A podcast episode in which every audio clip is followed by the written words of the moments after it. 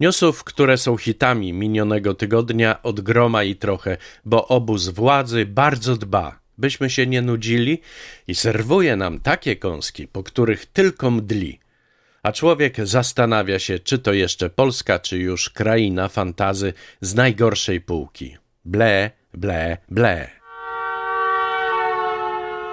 Prasówka tygodniówka pod redakcją Tamary Olszewskiej 16-22 stycznia 2023 roku. Czyta Piotr Sobieski. Prezes wciąż wierzy, że ma misję i usiłuje przekonać lud do swoich racji.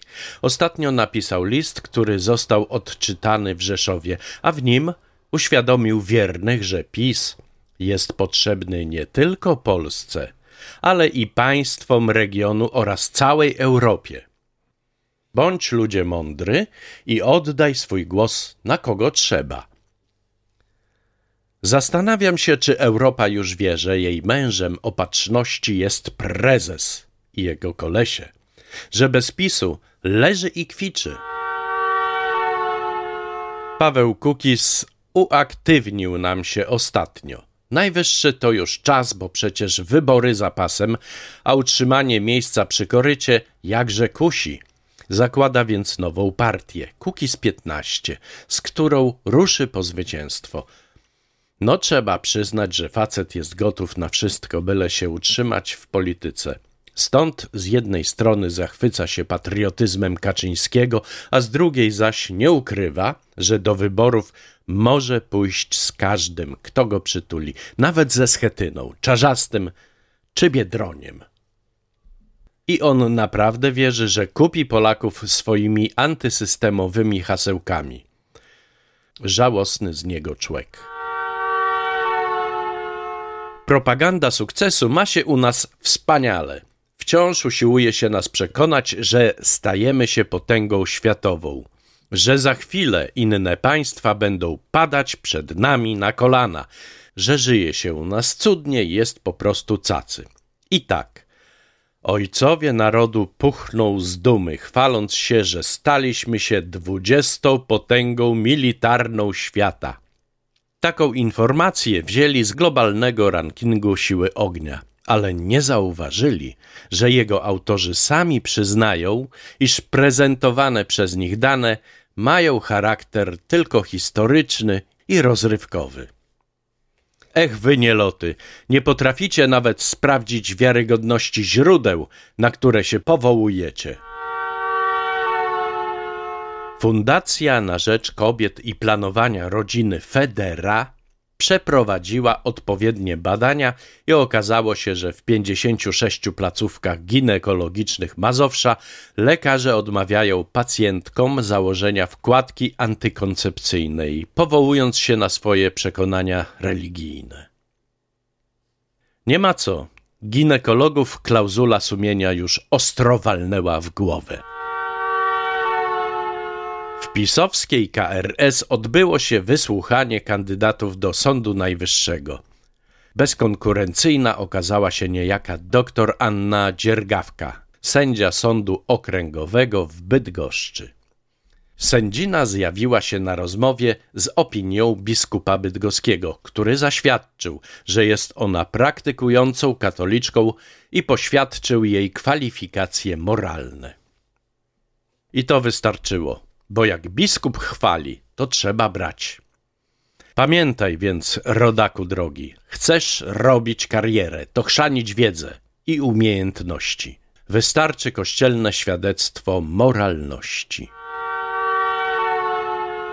Jak już PiS się za coś zabiera, to wiadomo, że znowu będzie nam chciał dowalić. Teraz właśnie pochyla się nad prawem komunikacji elektronicznej.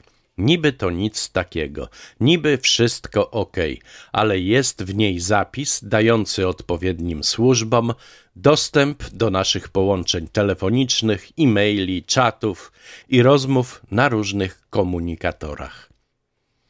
Kolejny krok ku przejęciu całkowitej kontroli nad obywatelem, kolejny krok ku wzmożonej inwigilacji. Witam we wczesnym PRL-u.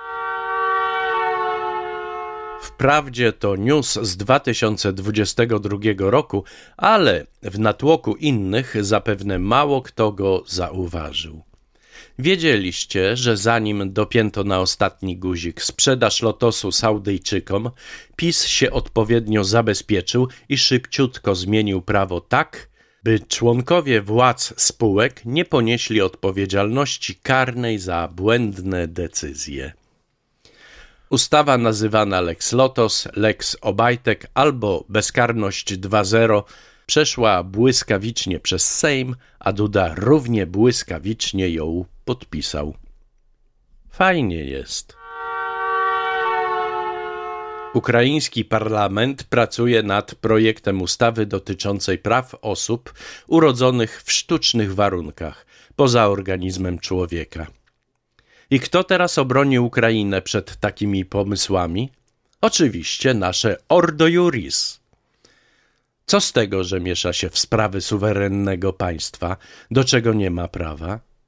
Kwaśniewski i reszta mają w nosie zasady i zrobią wszystko, by zablokować projekt tej ustawy, a Ukraińcy, wdzięczni nam za pomoc, mają nas słuchać, robić co my chcemy i tyle w temacie. Nasz genialny szef MON Błaszczak właśnie poinformował naród, że on taki myślący, taki patriota zmienił, cytat, te wszelkie doktryny, które jeszcze kilka lat temu zarządów naszych poprzedników mówiły, że oddajemy wschodnią część kraju, a linię obrony ustalamy na Wiśle. Koniec cytatu. Problem leży w tym, że nikt nigdy wcześniej nie zamierzał komukolwiek oddawać wschodniej Polski. O rany, jak długo jeszcze będę musiała słuchać podobnych bzdur? Jak długo jeszcze moi rodacy dadzą sobie robić taką sieczkę z mózgu? Warto to zapamiętać.